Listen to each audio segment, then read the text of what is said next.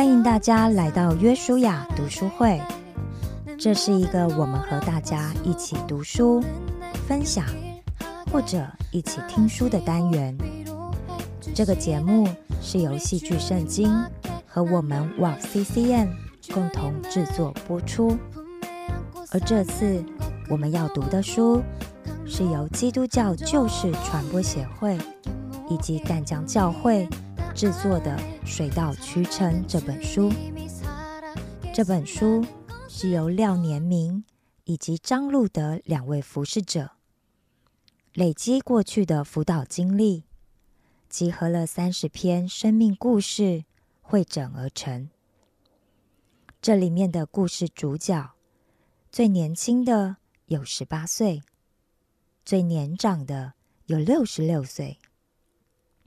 有单身男女，有夫妻，有父母，有孩子，也有爷爷奶奶。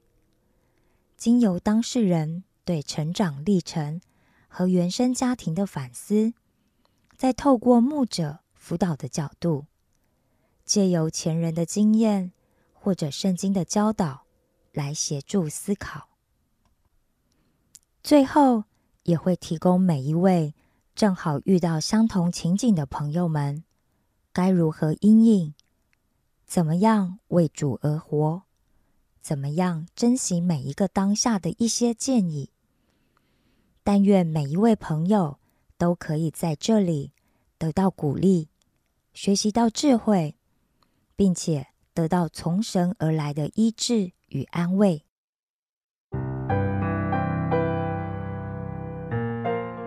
三之二，建立美好的关系。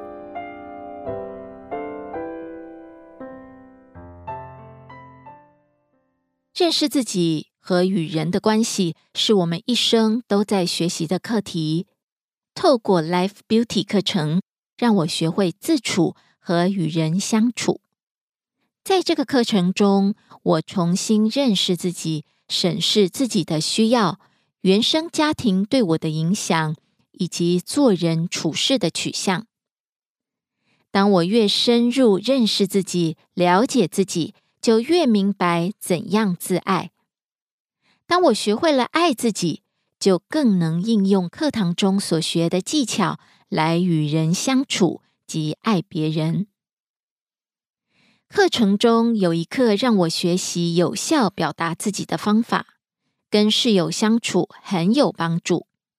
虽然我跟室友关系很好，也都是基督徒，但同住总会有些误会和需要沟通的地方。生活中有很多细节也都需要磨合，有时我也会不自觉的为对方贴了标签，可能因为地区文化的影响，我很容易假定对方背后。有不好的想法。记得搬进新居所的时候，我和室友有共识，除了自己房间之外，其他的公用地方都需要每星期轮流清洁。但到了室友负责那星期，室友却没有清洁阳台跟厨房。过了好几个星期，都只有我去清洁。我觉得很不满，而且认为对方是刻意不做。甚至不愿意负责任。透过课程提醒了我，沟通是不贴标签、互相协调和倾听意见。当你爱对方，并重视彼此的需要和关系的时候，你就能跨越那误会的墙。更重要的是，要懂直接沟通的技巧。除了理解对方的想法之外，更要让对方明白自己的心意。于是我跟室友进行了一次重要的沟通。透过课堂中所学的“我需要”“我希望”“我期待”，我把想法和期望清楚的告诉对方，才发现彼此对共用地方的理解很不一样，也因此更了解彼此的想法和期待。我们一起讨论共用地方是包括哪些地方，需要每星期轮流清洁这些地方。在讨论和协调后，我们学会更清楚的表达自己的想法和更爱对方，大大的拉近了我们的关系。如前面所说，认识自己和与人相处是终生的课题，而应用所学才是最有效的方法。这么实用的课程，让我能在人生的路上不断的改变自己，做更好的自己，去爱自己，爱别人。年明老师、路德老师回应：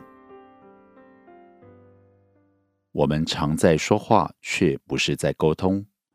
我们期待对方应该了解我们的想法及需要。然而，对方的回应却往往让我们感到失落，甚至愤怒，因为对方也以冷漠、指责来回应。文字只占沟通的百分之七，声音语调则占百分之三十八，身体语言与行为更占百分之五十五。因此，当对方以身体语言与行为去解读我们的冷漠，往往得到的结论是。你不在乎对方，你恶意让对方难堪。回应一：认识五种沟通模式。一般我们发生冲突时，会有五种沟通方式可供选择。第一种，攻击指责型。攻击指责型习惯以指责方式来表达自己的需要，例如：“你为什么这么晚回来呢？”你是猪吗？为什么吃完饭都不整理呢？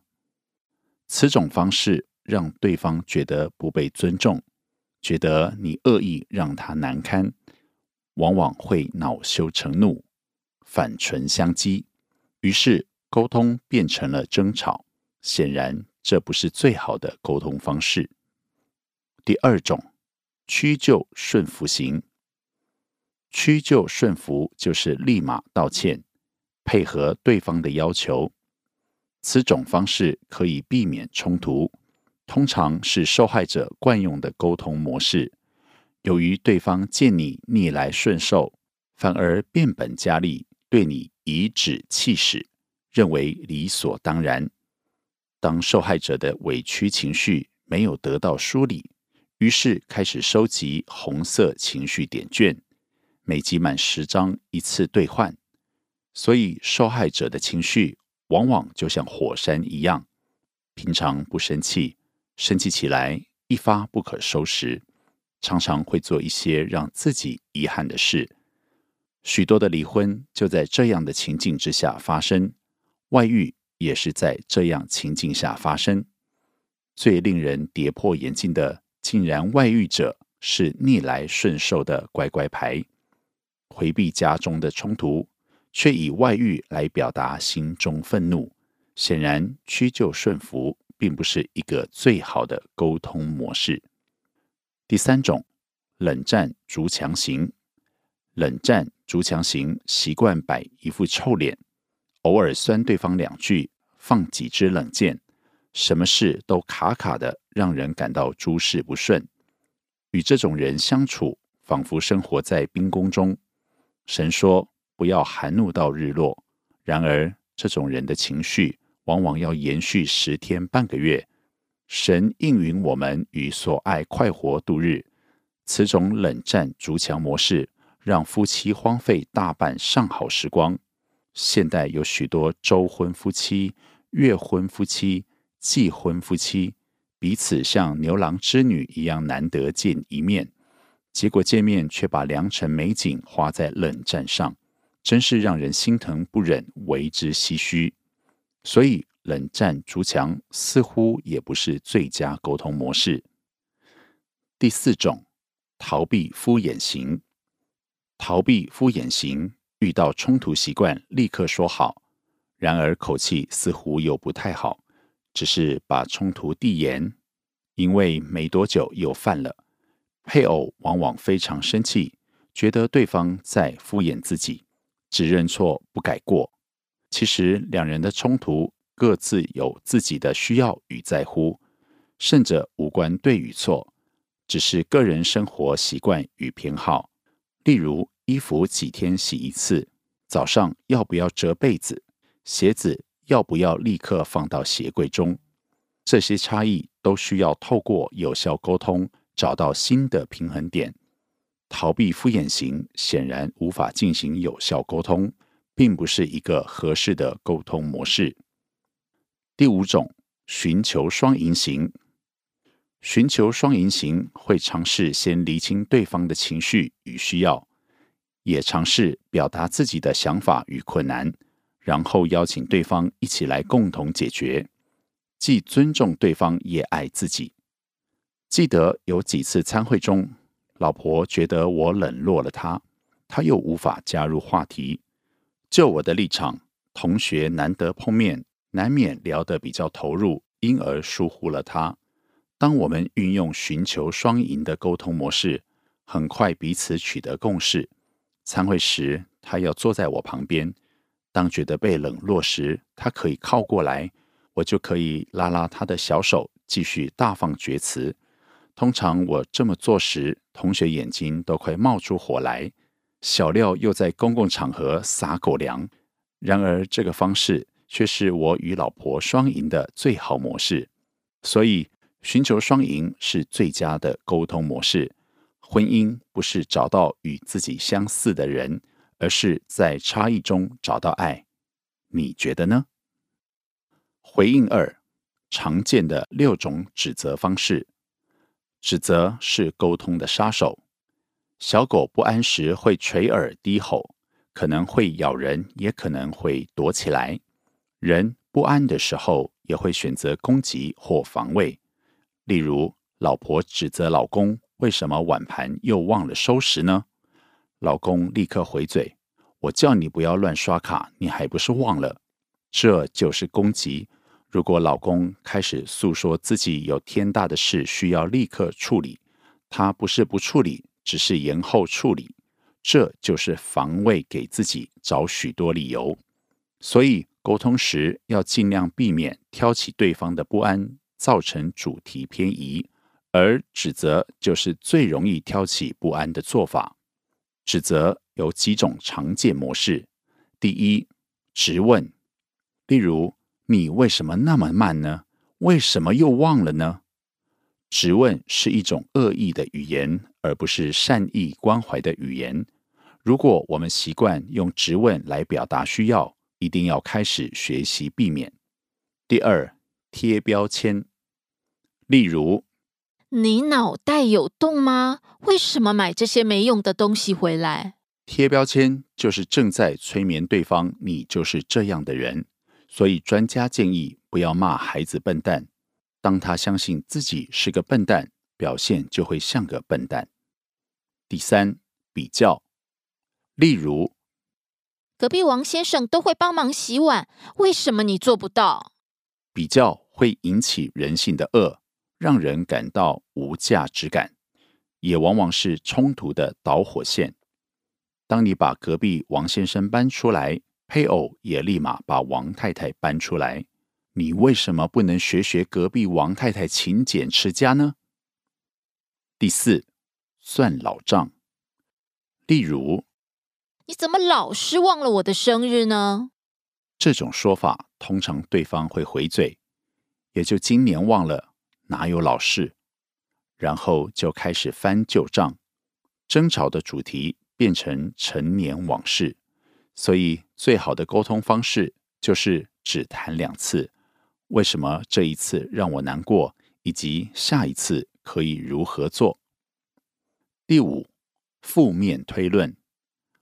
例如，你可以用点心吗？为什么炒菜这么难吃啊？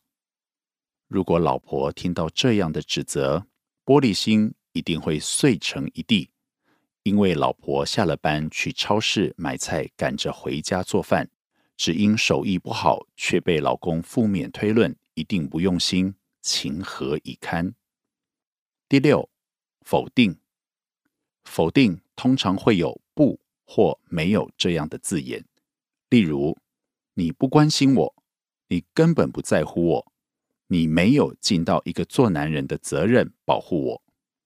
这些话。容易引起对方的自责，反而造成沟通的复杂情境。指责的话会引发防卫与攻击，所以要如何具体又不带批判的表达呢？最实用的就是三句话：我需要，我希望，我期待。你为什么上完厕所不冲水？这是指责的话。亲爱的，我需要你记得冲水。亲爱的，我希望你上完厕所要冲水。亲爱的，我期待你上完厕所要冲水哦。你不觉得如此的表达方法既具体又不带攻击性吗？所以，你是否意识到许多的冲突是我们先挑起对方的不安呢？觉察是成长的开始，是不是？让我们来进行自我反思，去发掘我们生命中的盲点呢？第一，我习惯用哪一种冲突模式解决冲突呢？第二，对方的反应如何呢？这样的反应是我期待的吗？第三，未来类似的冲突。我如何运用寻求双赢模式，让彼此需要得到满足呢？第四，我习惯用哪些指责的语言呢？唯有实践才能带来改变。我们要不要来尝试做个练习，与所爱的人很专注的聊一聊？最近有什么需要向对方表达？请尝试运用“我需要”“我希望”。我期待的方式表达。附记：如果对方不再防卫与攻击，别忘了给自己拍拍手；如果对方不自主会防卫攻击，不要气馁，表示你需要再学习如何安抚对方情绪。邀请共同解决，耐心把本书看完，你会找到答案。